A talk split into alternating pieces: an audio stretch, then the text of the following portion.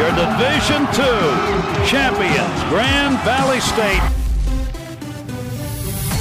Congratulations to the Lakers. For the sixth time in program history, they are the national champions. Grand Valley has its third national championship in four years. Grand Valley State celebrating a national championship in Division two. It's the Ankara podcast, presented by the Grand Valley Sports Network.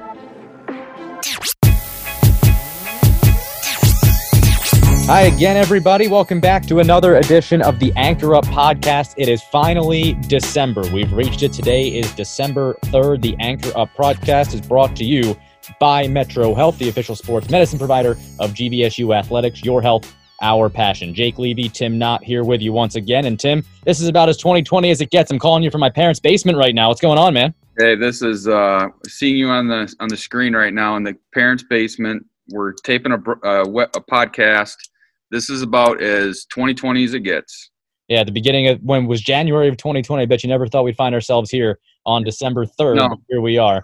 Uh, no. the, the good news is next month we have G V S U Sports, so we're really excited to get into all of that. Head coach of the women's soccer team, Jeff Hosler, is our guest today. He was awesome, the defending national champs. They didn't have a fall season, but they will have some competition in the spring, and they were heavily involved in some fall training. So he talks about that as well as what to look forward to when they do get to play external competition again. We're also going to talk a little bit about what's coming up in the next month as all those winter sports get ready to get rolling. We are raring to go. We're excited as well coming off the Thanksgiving week. But before we get all to all that, Tim, how was your Thanksgiving?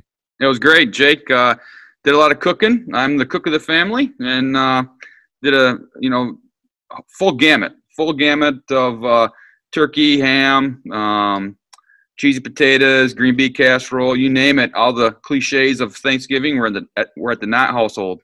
Yeah, it was awesome. I I drove across the country. You know, to, I obviously can't fly because of the uh, the rules and everything in place, and had to pack my own lunch. And only times I stopped were to fill up gas or let my dog go to the bathroom. But uh, yeah, how did how'd that ride, go? How'd it, that go? You know with the dog going across the country for a nine-week road trip. Company, It, it, for a nine-week-old puppy, it couldn't have gone any better.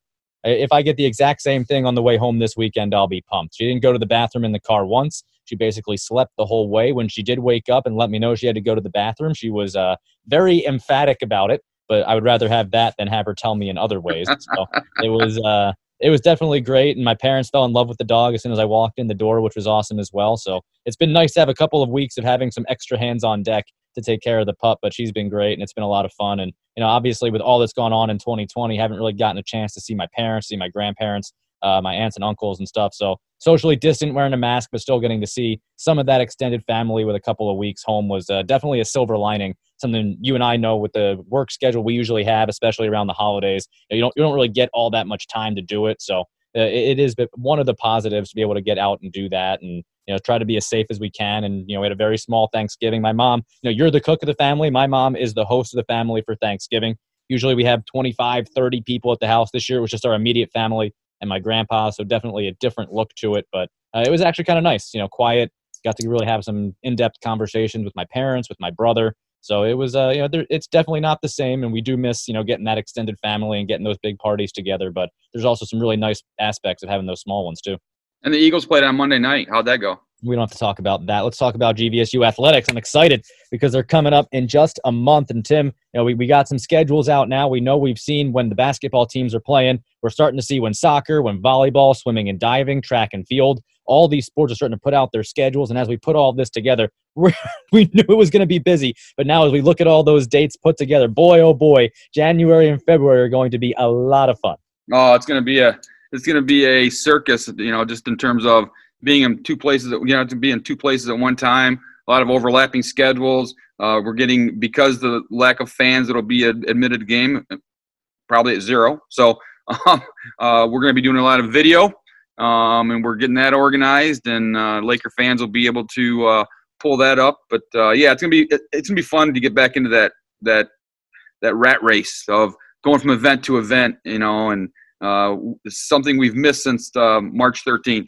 Yeah, definitely missed that grind of knowing what events were coming up that day and doing all that problem solving to figure out how we're going to get everything covered. And it's going to be even crazier this year, but certainly rather have that than anything else. And, you, by the way, Tim mentioned being able to watch it online. Uh, w w w dot watch g v s n dot com is going to be your way that you can watch it on the web. There's also the Watch G V S N app available on Roku and Fire Stick and Apple T V as well. So make sure you get yourself ahead of the game. If you're planning on watching some winter sports for Grand Valley State, go ahead and sign up now so you're ready to go when we hit it in January, because it's coming quick. January ninth, the first date on the schedule. We've got basketball that weekend, and it's the Battle of the Valleys right out of the gate. That'll be fun. As this month progresses, we'll definitely talk about the basketball schedule and go in-depth on the previews of those teams. We'll probably look to get the basketball coaches on this show as well. But, you know, just a quick snapshot, Tim, you know, just hearing that date, knowing that that countdown is official, it's real, January ninth is coming. That's so exciting for us. Yeah, it is. It is. You know, and that's what, that's what we long for. I mean, that's, that's why you get into this business. You get into the business for the events and the people.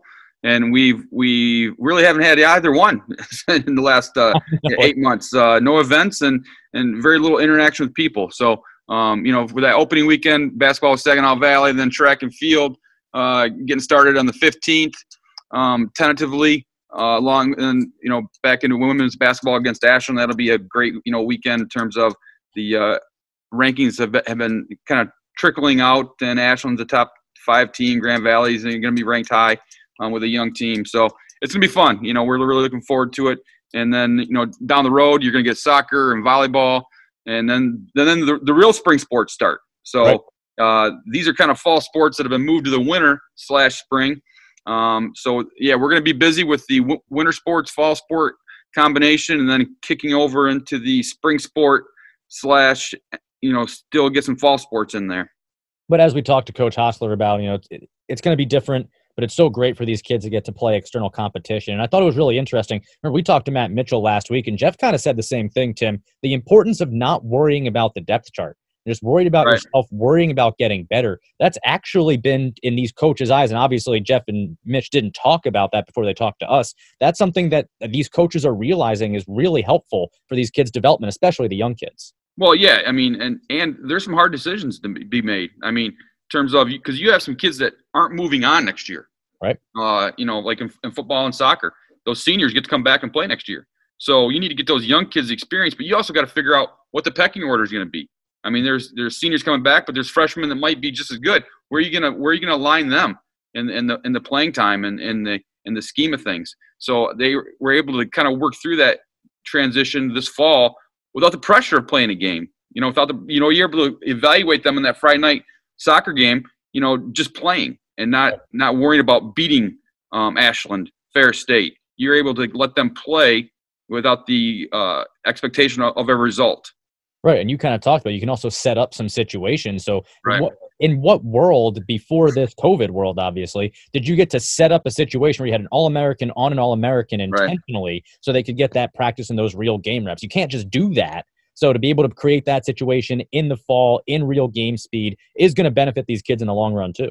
Well, yeah, and and, and I didn't ask him that. He had to pinch himself when he was standing in the middle of the field watching his team play each other and thinking, holy smokes, these, are, these kids are all on the same team. I mean, when you have All-American going against All-American and, you know, true freshman going against senior and the true freshman is battling, you know, and doing a great job and getting that experience.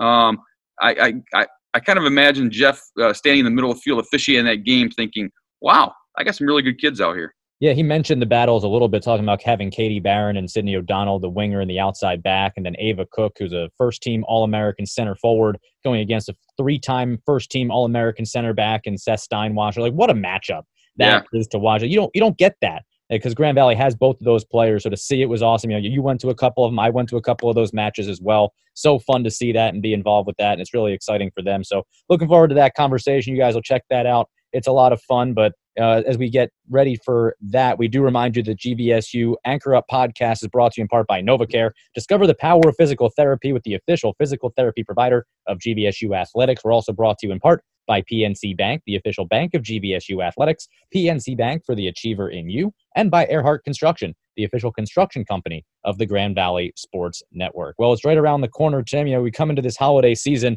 Usually the month of December is that month where maybe we are going to get a week off. you're looking forward to that little bit of a break. But now it's kind of the opposite. Now you're in that ramp up mode. So this is very different for us. Everyone's been in a kind of a new situation. Let's talk a little bit about what's in store for the athletic department as a whole here for this month. You know, obviously you have the holiday week, you have Christmas, New Year's, all that coming up, but we have to ramp up towards sporting events. We're not in the regular doldrums of what a season usually looks like. So this is going to be different for us as well. Oh, yeah. And then, and, you know, it's, it's been kind of complicated because of the stay-at-home po- portion here in the early December. Um, but, you know, we're, we're getting ready for that, for that mix in terms of getting all the graphics and all the designs work out for all the in-game, pre-game, post-game graphics. Uh, again, we're diving uh, uh, headfirst into the video game, um, which we've alluded to. Uh, that's going to be new, you know, and then there's less people here to operate. And, and we're going to, you know, we're li- literally going to have to have pods of who is working what sport and get and getting those set, because we don't want to cross-contaminate. If somebody does contact trace, we can't have them take out the entire office. So we're really, really going to be, you know, um, uh, careful in, in how we operate and who we're around, and, and create our own little bubble here in, in athletic communications, because uh, we can't have uh, one person take down the entire office, because uh, the sports aren't going to stop for us. That's right. Yeah, there's a lot to be mindful of, and, you know, get back and get quarantined, and, you know, make sure we think about that and put the kids first, because that's what it's all about at the end of the day, is getting these student athletes the ability to compete and getting those events that we love and getting that uh, that competition that we crave. And we're so excited to get it back. But that's a really good point. Yeah, I mean, you know, obviously, like, I'm driving back from New Jersey here this weekend and then going into lockdown with my puppy at home outside of uh, time in the office. So it's very, uh, very, very mindful of what that will be. So that's a really good point by you. No, it's, it, it'll be, you know, it, it's going to be fun, though. It'll be fun getting back into it. I mean, this is something we've missed, and, you know, we've talked about it. You, you just don't have that same juice on on that get, just prepping for the weekend. I mean, you know, getting everything ready and, and, and having having everything uh, in, in motion, and that's what we've kind of missed. We've kind of been, you know, just kind of trying to come up with things and doing different videos, and that, that stuff's fun. But, you know, the events are, are, are the fun part of this uh, job. They sure are. And part of the fun part was winning that national championship for our women's soccer team last year. Head coach Jeff Hosler, the head man in charge of that national championship. It was the sixth in program history. That's a Division two record, is our guest. All of our interviews are brought to you by Alliance Beverage. Coors Light, reminding you to drink responsibly, distributed locally by Alliance Beverage. All right, here he is, the head coach of the G V S U women's soccer team, Jeff Hosler. And with that, we are excited to welcome on a friend of the show, head soccer coach Jeff Hosler, joining us here on the first week of December of twenty twenty. Coach, how you doing? I'm great. Thanks for having me on, Jake. Appreciate you coming on with us here this week. And uh, we're going to talk a little bit about your current team. You guys wrapped up your fall practice schedule uh, a couple of weeks ago. So uh, first and foremost, tell us a bit about what your fall was like. Obviously not playing games, but still uh, getting your team together and getting some training sessions in. Yeah, I think with a you know a week now to kind of reflect back on you know what we're able to do this fall, um, I think we were able to accomplish quite a bit. Uh, as we go back and have individual meetings with players and talk about their individual development throughout the course of the season, uh, and as a staff looking back at some of the team concepts and things we tried to implement, uh, I think we got quite a bit done. I mean, just like anybody else, we'd love to have some outside competition, uh, you know. But a pandemic's not really coordinating or uh, cooperating with us uh, to be able to do that right now. So, um, you know, I think one of the really telling things, Jake, was for our, our semester, you know, particularly with our young players and, and in particular our freshmen, I suppose, uh, you know, hearing them talk about our culture and their experience the first semester, uh, the way that the upperclassmen looked out for them, uh, were available, uh, and really felt like they were part of the group. Uh, it's pretty remarkable when you consider all the restrictions that were in place. Um, I mean, we never had a single team meal. Uh, we never traveled. Uh, we never did. We didn't do our typical preseason, uh, you know, up in Petoskey or go to the cottage. Uh, we didn't have any of those naturally built-in team bonding moments that you have in the course of the fall. So it's very like business-like, you know, show up, do your work, uh, and, and get back to your academics for the day. Uh, and despite all that, you know, the ability that, that the young players had to connect with older players and, and the work that they put in to make those connections, um, I think is going to be the most rewarding aspect of the fall. Coach, was it a little easier for the freshmen maybe to adjust because they didn't have to worry about the game planning and the, the, the grind, really? They were able to kind of ease into it more? I think so, one hundred percent. Um, you know, I think that was the way we projected out to be when the semester started, because uh, it takes away the, the the anxiety of the, you know, the performance, the competition to play. What's my playing time? What's my role? You know, none of that had to be clearly defined this fall. Uh, so they're able to kind of work into that, much like when we have transfers join us in January. You know, they can work through that winter semester, despite having a few spring games. They're still exhibitions in the end. So, um, you know, they kind of get ramped up again, get, uh, um, you know, work into the culture, work into our playing style, our expectations. And, and the biggest thing is just having them understand, like, like the hardest, the hardest adjustment for freshmen is the fitness level, the speed of the game, um, and trying to adapt to that. And so we can just truly focus on their growth. I mean, as cliche as every coach speak is about culture and growth, like those are some of the details that, that are going to come out and going to matter. So um, I think our freshmen did a really great job. They did not have an easy go um, with uh, several quarantines along the way, uh, but they did uh, an exceptional job adapting and being ready when they got out and uh, hit the ground running. Coach, on the other side, how helpful is it to have the large senior class like you do that could really kind of be the leadership? They know what the daily grind entails. You know, they certainly do. Uh, in, in some of those small group conversations, particularly with our senior class, um, you know, it, their path is very different than, than most kids have experienced, because uh, we brought them in as a freshman knowing they had to play and compete and help us win right away, uh, which would have been our twenty seventeen year. Uh, so a lot of them were thrust into starting roles as freshmen. Uh, they had to learn Uh, their way on the fly. So the opposite of what we just discussed with our current freshmen. And, uh, you know, as sophomores in that twenty eighteen year, um, they kind of had, a lot of them were our go-to players. Uh, that was a year with an incredible leader in Tara Learman as a senior, but a small senior group. Um, you know, and then last year with Rico being our lone senior. So these kids that are seniors now, you know, they've really been the core leadership group in our program. Uh, through twenty eighteen as sophomores, twenty nineteen as juniors, and now as seniors. So um, you know, I give our staff a lot of credit for the way that, that, that our assistant coaches continue to work uh, with these kids to, to understand leadership roles um, and how they can be most impactful. And, and I think that's what makes the senior group really special is they're all very different, and they're all humble, and they're willing to help, uh, but they're also willing to share responsibilities uh, and play to their strengths.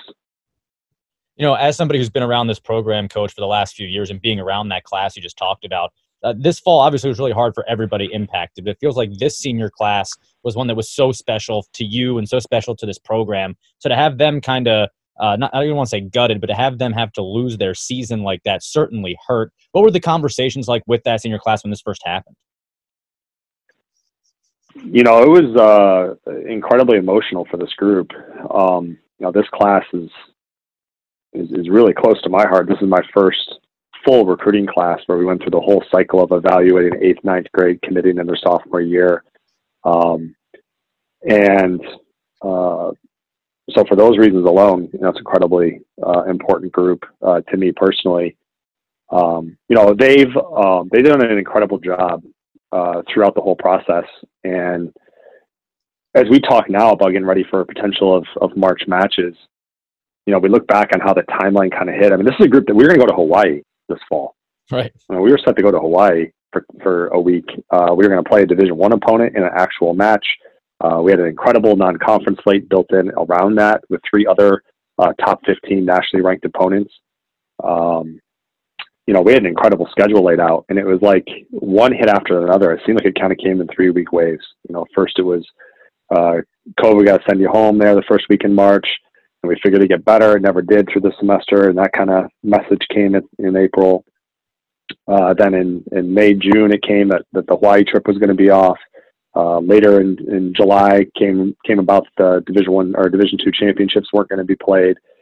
Uh, you know, and then ultimately that the fall season wasn't going to have uh, external competition. So they went through a lot of blows, you know, along the way um, for what was set up to be a really special year. And, and that's obviously with a roster that, that only graduated the one player, Rico, uh, from our national championship team a fall ago. Yeah, for sure. So let's let's take a look at this team now. We've talked about this senior class a lot, and everybody that follows this team knows this team. So let's talk about some of the younger players maybe that made some strides during this fall camp like you were talking about. Who sticks out to you among some of those younger players that really made some steps forward during this fall camp? Well, you know, for as we just get done talking about the senior class and what they've been able to accomplish, um, you know, we got some kids that are also do some different things uh, positionally in that group. Uh, but really the, the class under them uh, has really started to, to grow and blossom in, in different ways. And, you know, Darlene Rademacher really taken on a more assertive role uh, as a playmaker and attacking mid uh, now due to Rico's graduation. Um, you know, Greta continues to, to develop. Uh, you know, she's had, she had a rocky start as a freshman, a bunch of different injuries in and out. Uh, last year became much more consistent. It was an incredible lift for us off the bench. Uh, you know, to have a game-changing player like that coming off the bench and, and owning and, and thriving in that role is really special. Uh, and then, you know, you keep going down the line. You know, everyone knows about Chantel, who burst on the scene last year as a redshirt freshman, uh, you know, scoring twenty-some-odd goals on uh, her first campaign. Uh, but th- we're really excited about this young group. You know, there's, there's uh, in that sophomore group, uh, you know, Kennedy Bearden, uh, I think is going to be a big-time goal scorer uh, when, when, all said it, when all, all is said and done. Uh, very committed, very focused.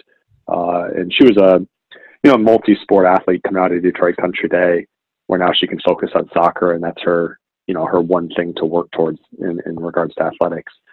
Uh, and I'm really excited about this freshman group. You know, um, I, of all the questions you've asked, guys, like that's the one I could talk to you guys about the longest, because I could go right down the line with each player.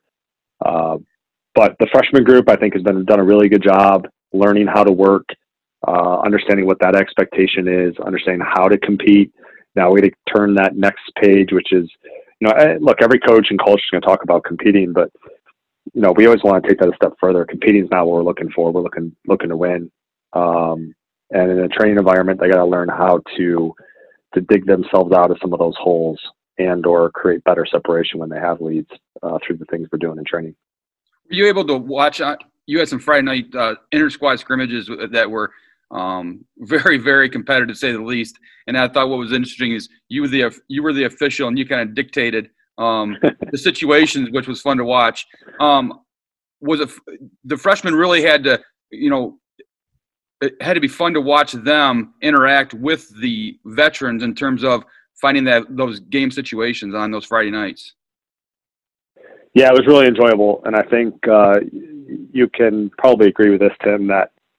You know, I have a lot more respect for the officials and their fitness levels because uh, I wasn't exactly uh, treading up, uh, you know, the grass behind me on those Friday nights. So you were kind of um, stationary in the middle. That's all right. That's all right. Well, you know, I just figured I, I took the approach of I don't want to get in anybody's way.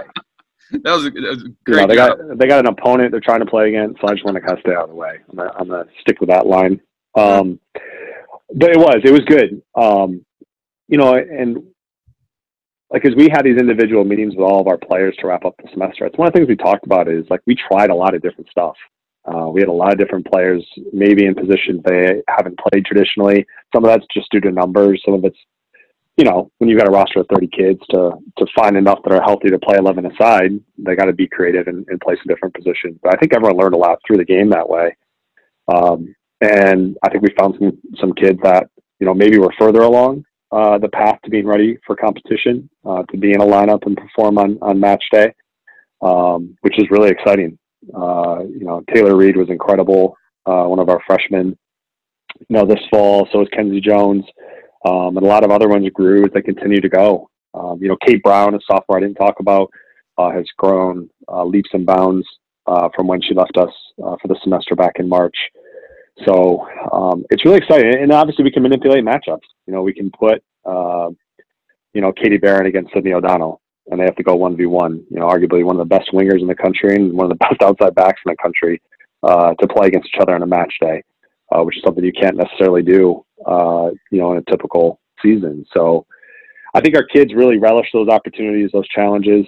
Uh, and by playing some multiple positions, I think they'll all be better for it with a better understanding of the game and, maybe even a little more empathy. You know, our backs could, uh, we played in the midfield a little bit. They started to realize, wow, these kids really do cover a lot of ground. Maybe I shouldn't be as hard as uh, on them about certain things in, in certain moments. And this is tough. Uh, but all in all, I think it was really good because everyone has a better understanding of, you know, uh, complete uh, player roles as opposed to just their own positionally. Coach, not only that, but when you look at the different view you get from the different lines, when a forward is playing at a back position or vice versa, how does that change your perceptive perception of the game itself? A lot. you know, a lot, because uh, if you're talking about defensive principles, it all starts with the goalkeeper and their vision uh, and what they see in front of them, into the center backs and, and up the spine. So when they're in those different positions, you know, like Seth is a good example, a kid that, um, you know, had some moments in her first three years playing in the midfield, is going to continue to do that here uh, moving forward. You know, when the game's in front of you, like, it's a lot different than when the game's all around you, you know, coming from all sides. Um, As we talk about some fun matchups, you know, how great of a matchup is it on a Friday night to have Ava going against Seth uh, and vice versa? Uh, so, um, yeah, I think it, it, it just gave us the opportunity and kept it fresh, you know. So, far, first and foremost, the Friday night games, I think, were a hit, you know, for us to be able to get in the game uniforms, treat it like a match day, uh, you know, go through the whole process. Lights are on, video boards on, everything else uh, to create that environment. But then also have them playing some different spots. And um, I, I think it just gave them all a lot better, not only understanding positionally, but a lot more respect for each other and the different type of work that goes into those positions, um, you know, throughout the course of the, of the ninety minutes. Tactically, Coach, your offense took a huge step forward last year. The one hundred seventeen goals was a program record. You've always been a defense juggernaut. You know, you, you single-digit goals allowed, you basically year after year. What was the big key to jumping up the goal totals like you did last year? Was it tactically? Was it talent-wise? What was the what was the big key to the offensive surge that came a year ago? Well, again, I think our, our group grew. Um, they had more experience. Uh, you know, twenty eighteen, twenty, twenty eighteen, we were an incredibly young team.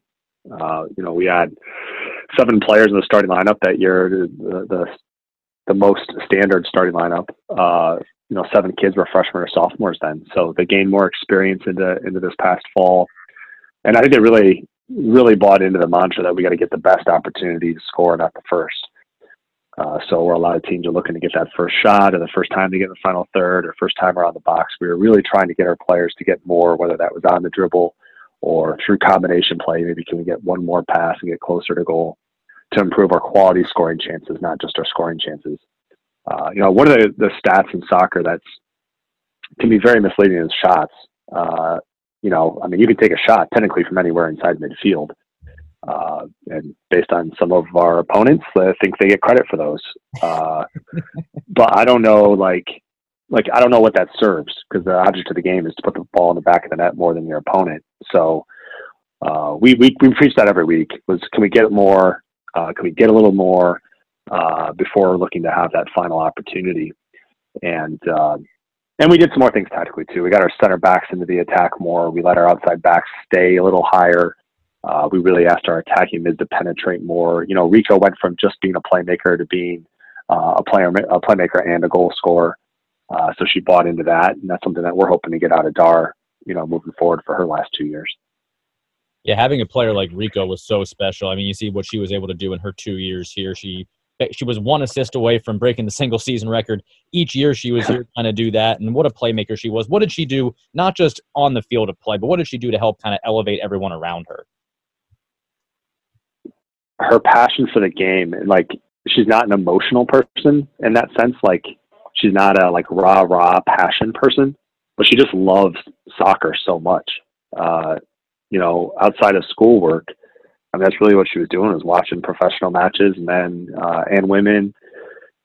Uh, you know, her favorite player is Iniesta, who's a very technical, uh, incredibly high soccer I Q player, but not a flashy, you know, like sexy player that most people would look to uh, initially. So I think just her passion for the game, her awareness, um, she was always looking to get better. Her teammates saw that in her. Um, You know, I mean, she came, like, look, she, she came here and she played like no defense. Like, she didn't defend at all. Uh, she just wanted to be on the ball and create. And I mean, that took a, uh, you know, a full semester to get to understand that this, she's going to have to be more of a two-way player.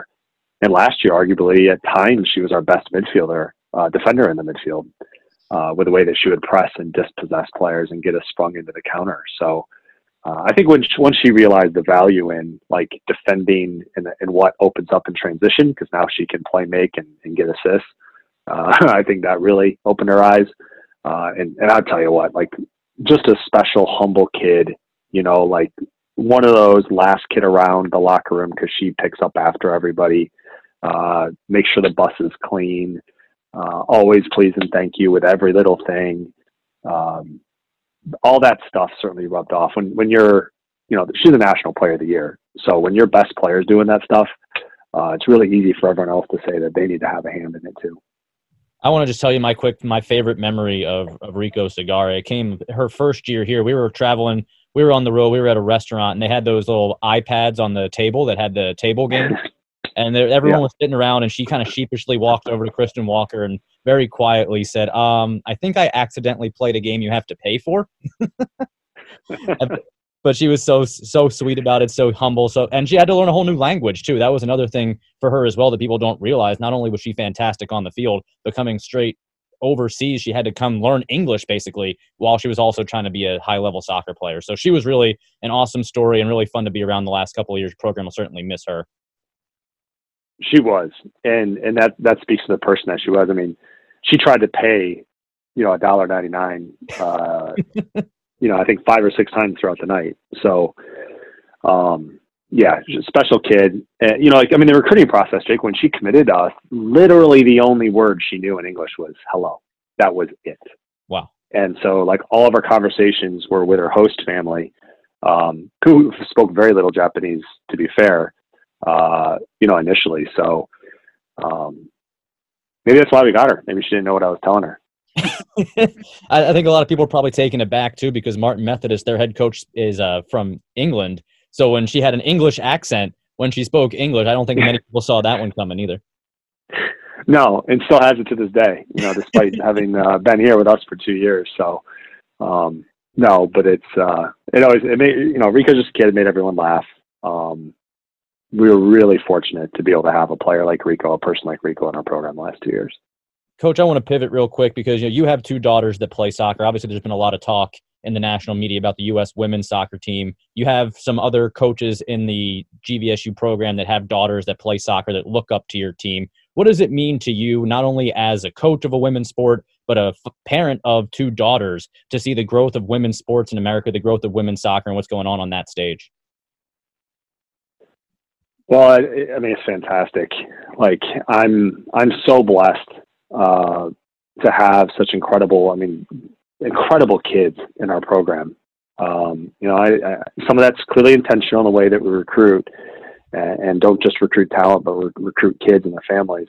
Uh, but like our, like my daughters, and Jake, you know, like they, they, they have posters and pictures of Grand Valley players with them. They have posters all over their wall. Uh, they make drawings that you'll see in my office.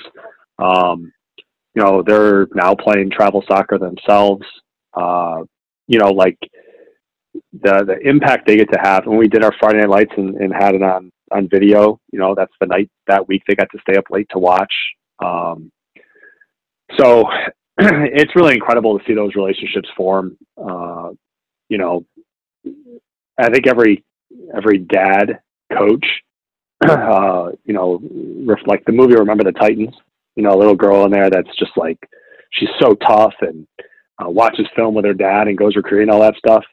Like, as a dad coach, you crave those moments. And, and I've been fortunate enough to have some of those. You know, my middle child, Kennedy, uh, we went and watched Kennedy Bearden play. Uh, because they share the same name, and, and that's obviously her favorite player, uh, you know, and, they, and get a picture after the game uh, with her. Like, that'll be with us forever. Like, that kind of stuff's just super cool. So, uh, but specifically to your question about how it's, how, you know, female athletics uh, is portrayed uh, and, and the growth and popularity, um, you know, that's just, it's, it's really important for, for everybody. Uh, it's not just female. I think it's really important for everybody.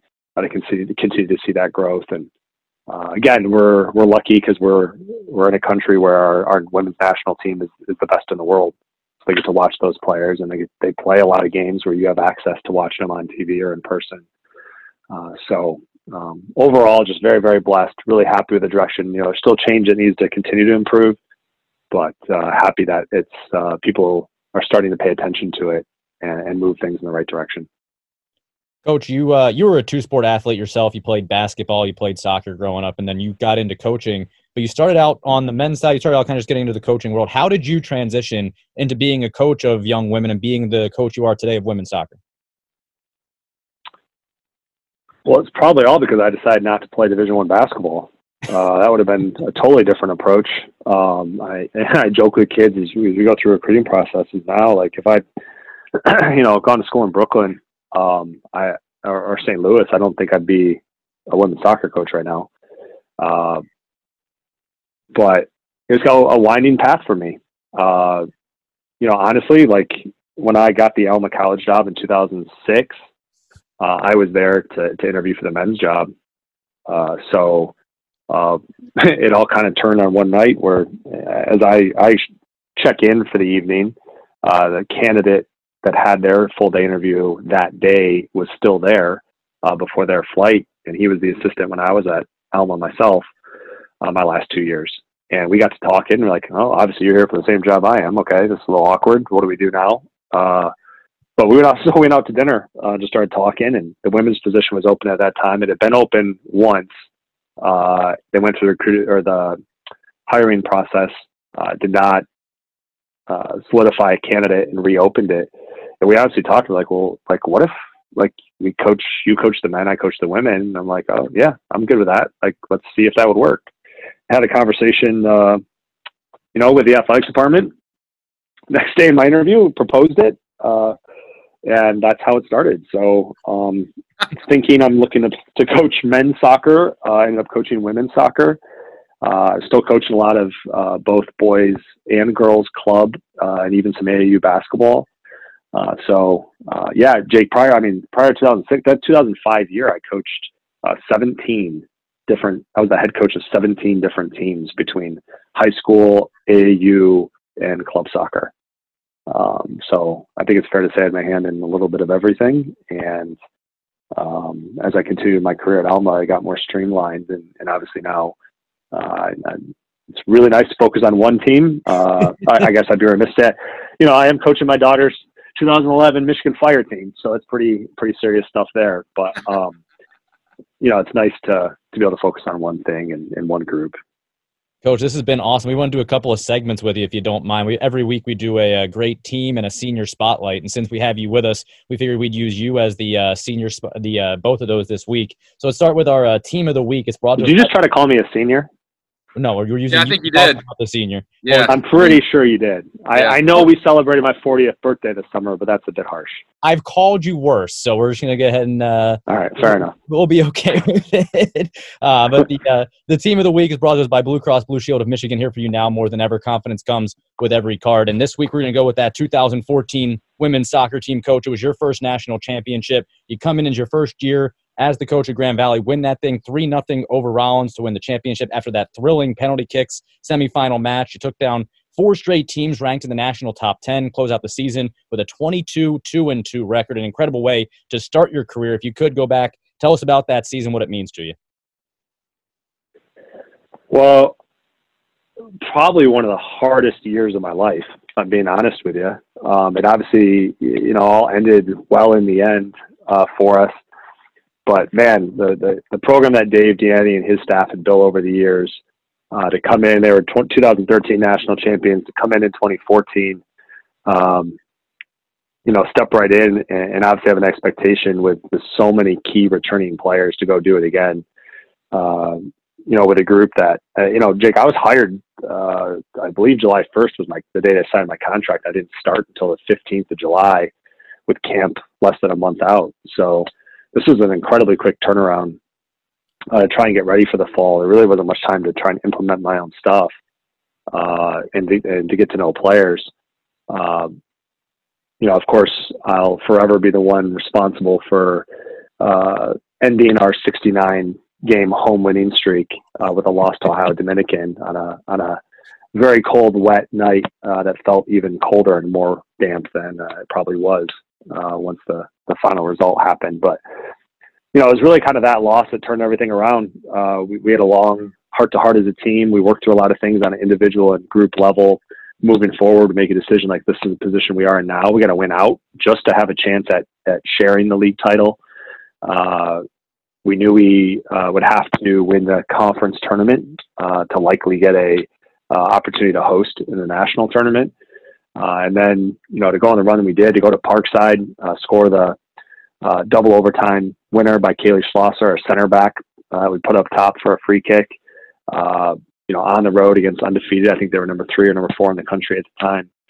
Uh, it was, it was truly special, you know, going to the Final Four, uh, you know, in Louisville, being a festival year, uh, to get over the top of Saint Rose, uh, and penalty kicks the way we did it with Andrea Strauss and, you know, the, the legend that will live on with, with three, three straight penalty kick saves, uh, to lift us to the national final. And, and I knew we were in good, good position in the final when we were warming up in shorts and t-shirts, and they had parkas and snow pants and hats and, uh, everything else. So that, that game was won, I think, before we stepped off the bus, or the moment we did.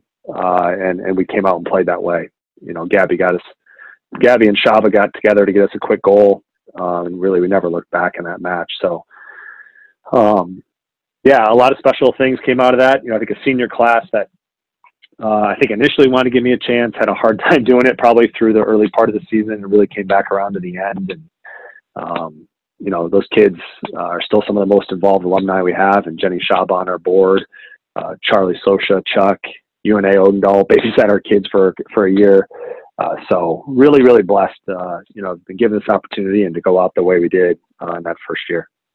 You're first of three, first of, or one of six for the program, a Division two record. And coach, uh, for you to come in, coming off of what David built, coming off a national championship season, like you said, you got hired late. What was the pressure like on you when you first got here? Uh, um, incredibly difficult. Yeah, incredibly difficult. Uh, you know, I think everyone around me, Tim Selgo, the A D at the time, did a great job of just telling me to be me, be myself. You know, that he'd hired me to be who I am, how I, you know, the vision I had for, for the program.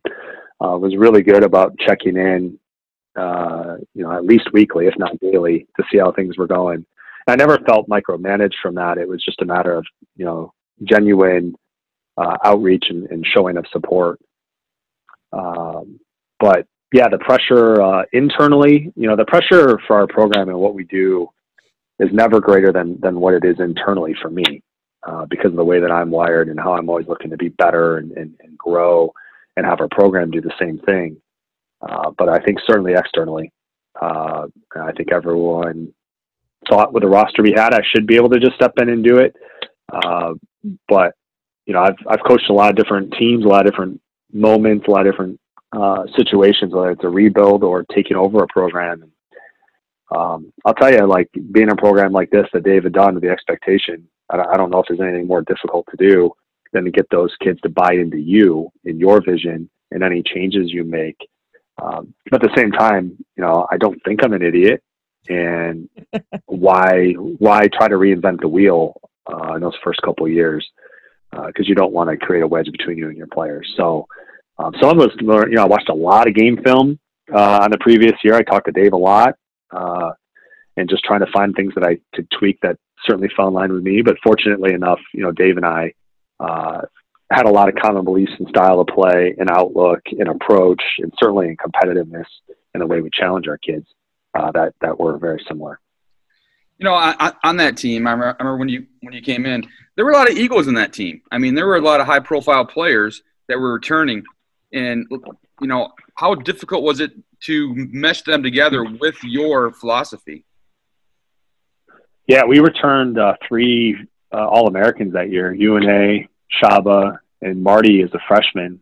Uh, so yeah, it was, um, it, it wasn't easy. Uh, Tim, we, you know, like I, I kind of alluded to already, I think the tipping point for us was when we lost Ohio Dominican.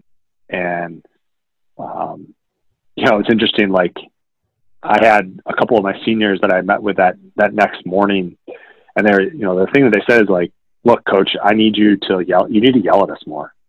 Like, you got to get in our face a little bit more. It's kind of taken back by like, what kid asked for that?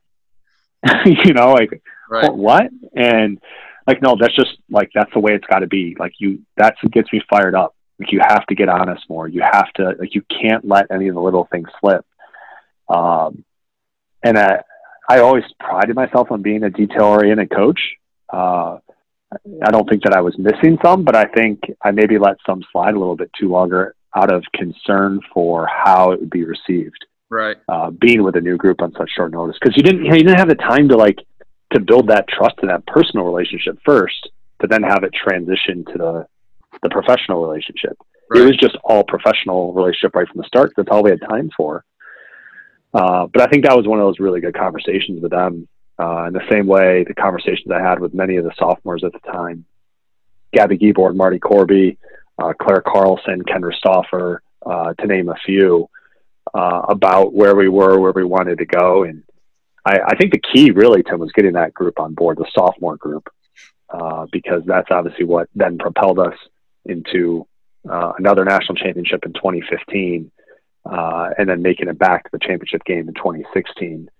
Uh, with that group was, I think, a, a lot of it had to do with those really those, those sophomores, getting to know them on a personal level and empowering them a little bit too, where it wasn't just about the seniors and their outlook, but about the whole group. What would your current team say if they heard that a group of people told you you had to be more detail oriented and get them on them more? Uh, uh, they're probably wondering where I come up with that time.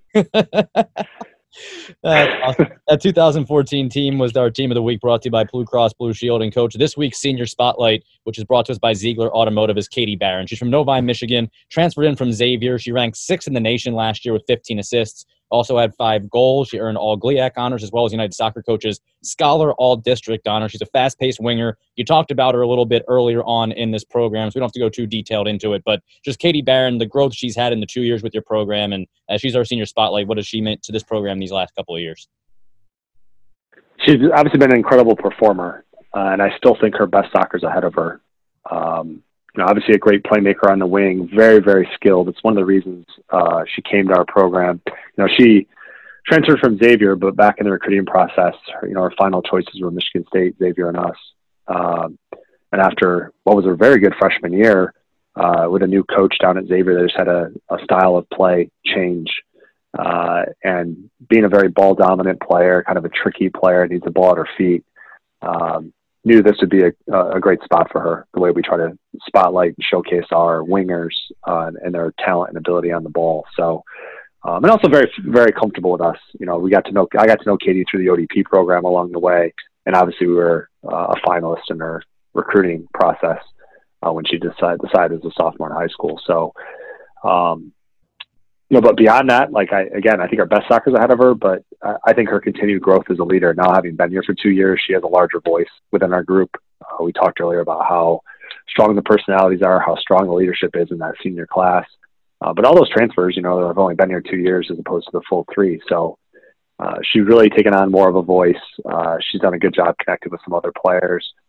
Uh, you know, and her passion and growth for the game has been awesome to watch. Uh, you know, she actually coaches with me with Michigan Fire. Uh, does some, some, you know, instruction with some other local kids, and does a lot of stuff that, you know, gives back to, to the community, and I think gives her better fulfillment, uh, which then in turn's giving her more passion for the game and wanting to give back more uh, when it comes to training and performances. So um, you want me to touch on a little bit? That's, uh, I'll give you, that's a very short version. I could talk to you about Katie for a long time because I think she's a special person, uh, special player, and obviously really looking forward to see what the next next calendar year brings. They nicknamed her Smalls, but that's not because of her personality, that's for sure. That's Katie Barron. She is our senior spotlight, brought to you by Ziegler Automotive. Coach, we're really looking forward to getting some outside competition in the spring. Thanks so much for joining us here this week. Well, I'm sure we'll talk to you as you play some external competition as well, but uh, best of luck. Have, have a happy holiday season, and looking forward to uh, getting some real soccer being played next spring. Thanks, Coach. You bet. Thanks for having me on. That interview with head coach Jeff Hosler was brought to you by Alliance Beverage. Coors Light reminds you to drink responsibly, distributed locally by Alliance Beverage. And Tim, we talked a little bit in the beginning of the show about, you know, that setup of the Friday night under the lights, but you know, Jeff mentioned it too, having that video board on, having the lights on, even though they were just playing themselves, those competitions, that G V S U soccer field, so cool to see that lit up at least a few times in the fall. Yeah, and, and, and what a competitive group that is. I mean, when you drop the ball, I mean, they're ready to play. And uh, even if, even though they're playing their teammates, uh, there was a result on the scoreboard, and they wanted to be on the better side of it. And it was fun. It was it was uh, fun to watch, and and and it was educating as well, because you were really able to see their competitive, you know, greatness, because they're playing each other. They had to generate their own juice. They there were no fans in the stands. It was a Friday night, uh, cold, rainy, wet. It seemed like it rained on like three of the occasions. Um, And, you know, they had to generate all the, you know, enthusiasm and, and play themselves. And, uh, and, and it just is a testament to the culture that they have. Yeah, they played through a hailstorm one night. But, you know, remember, he switched up the teams every week. And yeah. those kids knew. I, we have a couple that come through our office pretty regularly. And they're, oh, I'm three and oh or I'm I'm oh and two, whatever. Oh, like yeah. They know. They keep track of whether or not they're on the winning side or not. And that's yeah. definitely one of the reasons why they are a six-time national champions, including a year ago. Well, during that interview, we went through our team of the week and our Laker spotlight because they were both soccer related, so it made sense to have Jeff on for those. But we still do have to get to our great moment in Laker history. It's brought to us by the Randy Catterberg Agency. We're going to go for a different type of football for our moment of the week, Tim. Well, we're going to go back two thousand six, uh, uh, quarterfinal playoff game, regional final, um, to get into the Final Four. December second, which will be uh, this weekend coming up here. Um, I've never seen a game where the result of the game hinged on the coin toss to start the game as much as this game. The wind was coming out of the uh, south. Uh, Grand Valley was, was getting ready to play North Dakota. The wind was coming out of the south at about twenty-five to thirty miles an hour. So Grand Valley won the toss, deferred. North Dakota elected to receive. Grand Valley picked a direction. Grand Valley was kicking with the wind, and North Dakota was going into the wind. And what ensued was a defensive performance like none other. Uh, North Dakota did not gain a yard in the first quarter, while Grand Valley State had the ball with the wind at their backs and scored twenty-seven points in the first quarter to take that lead, twenty-seven to nothing. Um, Terry Mitchell uh, caught a twenty-yard touchdown pass from Cullen Finnerty in the first quarter, twelve oh eight, and the onslaught ensued. It was a three and out. Anthony Adams was dominating it from his linebacker position. It was three and out, four straight possessions from North Dakota, which resulted in punts into the wind, in which the punting average was nine point seven yards for those wow. four punts. I mean, it, it, you weren't here uh, at that time, but it was crazy. You could not punt. They tried to punt low, punt. I mean, it was it was. Really would have been probably more served going for it on fourth down because punting was not going to work. So Lakers built twenty-seven nothing lead, ended up winning the game thirty to twenty, uh, and, and headed to the semifinal en route to a national championship. So that's our, our moment of the week, the two thousand six quarterfinal game against North Dakota. The Lakers won thirty to twenty. Moment of the week brought to us by the Randy Catterberg Agency. And, Tim, just so you know, in two thousand six, I was in high school. So yeah, no, I, I wasn't here. So that makes you feel better. Appreciate uh, that. Appreciate that. No, but that uh, that North Dakota offense sounds a lot like the Eagles' offense on Monday night, although they didn't have the wind quite as the same excuse. But no, that's a. I, I think I remember. Was that the same year the Lions chose to do that in the overtime game when they won the coin toss? Uh, chose to go with the that. wind instead of choosing to receive, and they wound up losing. That game was played at Illinois, and I don't know. I don't know if it was that year. That game was when Soldier Field was being renovated. The game went into overtime, and yep. that was at uh, in Champaign, Illinois. That, that and game the Lions won the kick they or won the toss. They elected to take the wind rather yep. than receive the ball in yes. a sudden death overtime, and they wound yep. up losing. Yeah, yeah, it was a bad decision. bad decision. Well, as an Eagles fan, I've seen enough bad decisions in one week. But, too, hey, uh, the Lions are headed back. Uh, you know, maybe they can just hire Jim Caldwell. I mean, you, you fired him what four or five, four years ago. Just hire him back right now. Jim Caldwell or Jim Harbaugh? Uh, let's stay away from that one. Yeah. They got their own issues down in uh, Ann Arbor. Uh, they got their own issues. Yeah. How is uh how is Lions Nation feeling about the the firing of Patricia and Quinn? Well, you know, everybody's happy. Everybody's happy. I mean, I never like seeing somebody get fired. Uh, obviously, that's not you know when you when you work in sports, you're not really into watching people get fired. I mean, right. you know, families are involved in that.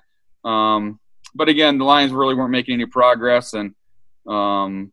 I think that the old change was needed. Uh, now it's just kind of, you know, who's going to get the job? The San Francisco forty-niners defensive coordinator, Robert uh, Saleh, uh, he's from Dearborn, went to Northern Michigan, played at Northern Michigan, so he's got Michigan roots. Um, so could we have like two former G L I A C players as head coaches in the National Football League, both in the same division? Yes. Yeah, How Packers, about that? Packers and Lions. There you in go. Fact, they uh, actually – Um, they might have played against each other. They uh, might have played against each other. We need that research done so that yeah. when this happens. Where's Mitch? Where's Mitch when you need him? Right, our producer gets the week yeah. off, but just because yeah. we're doing this over Zoom, I know. We let him off the hook. It's all right. But no, it's uh, that'll be interesting. See, that that's the next level details that you yep. have for us, and that's why we appreciate the insight of Tim Knott. That would be pretty awesome, though, if the, it would be neat. Yeah, if two GLIAC schools produced head coaches in the N F L, and then of course you got Brian Kelly over at Notre Dame as well. Yep. So big time Everybody. coaches coming from uh from the well, GLIAC. You know, everybody talks about Miami, Ohio being the cradle of coaches. I can create our own little football cradle of coaches here at Grand Valley um, with the list of.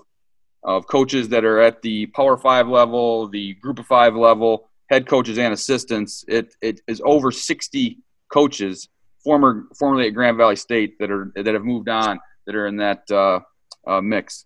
Just incredible to think about that as well. And you know, we get ready for uh, getting back to some sports here at Grand Valley. I'm looking forward to getting back into the office and getting back to you know putting towards the normalcy of having a game day coming and having all that stuff ready to go. And we'll talk about it over these next couple of weeks. We will have podcasts each of the next two weeks. I think the plan, Tim, if we can get it done, is to get Coach Williams and Coach Wesley on these next two weeks to preview their teams. But I did want, you know, we talked a little bit about basketball in the open of the show, but you know, think about this. When the Battle of the Valleys comes, you got two All-Americans going at it at the Fieldhouse Arena right out of the gate. You got Miles Ballou and Jake Van Tubergen, both on the N A B C All-American list last year, facing off right away. So there's a ton of talent that's getting to go right as we get out of the gates. So that'll be something to keep an eye on for sure. Yeah, no, it's going to be, it'll be fun. Uh, I know uh, our men's team and, and women's teams um, have been uh, hard at work and then kind of changing up how they can practice, because you can't have the full team going five on five together. Um, so they've been doing some innovative things down in the uh, Fieldhouse Arena. Um, so it'll be, it'll be fun to get, to, to get those matchups going. And like you said, right out of the gate, you're talking about all-American, all-American matchup.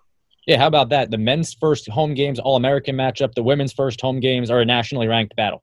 Right. Valley yeah. came in tied for eleventh in the uh, original ranking that came out this week, so they'll be in the top eleven. Meanwhile, Ashland in the top ten as well, so that'll certainly be a big showdown when the women get started on the home floor. So a lot to look forward to. It's going to be a busy month of January, busy month of February, and a busy month of prep here in December. But we won't leave you, Laker Nation, out of it. We'll have you at the Anchor Up podcast each week as we get closer to sports rejoining us from the Fieldhouse. That's our show for this week. Big thanks to Coach Hosler for giving us some time and coming on. A great conversation. I'm looking forward to them kicking off in March as well. We'll talk to everybody next week. But until then, have a great week. And as always, Anchor Up.